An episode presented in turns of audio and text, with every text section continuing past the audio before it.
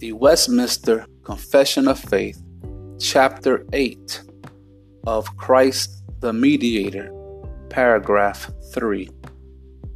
The Lord Jesus, in his human nature, thus united to the divine, was sanctified and anointed with the Holy Spirit above measure having in him all the treasures of wisdom and knowledge, in whom it pleased the Father that all fullness should dwell,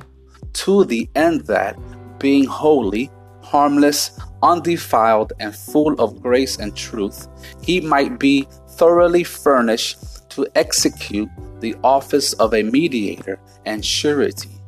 which office he took not unto himself but was thereunto called by his Father, who put all power and judgment into his hand, and gave him commandment to execute the same. The Westminster Confession of Faith, Chapter 8 of Christ the Mediator, paragraph 3.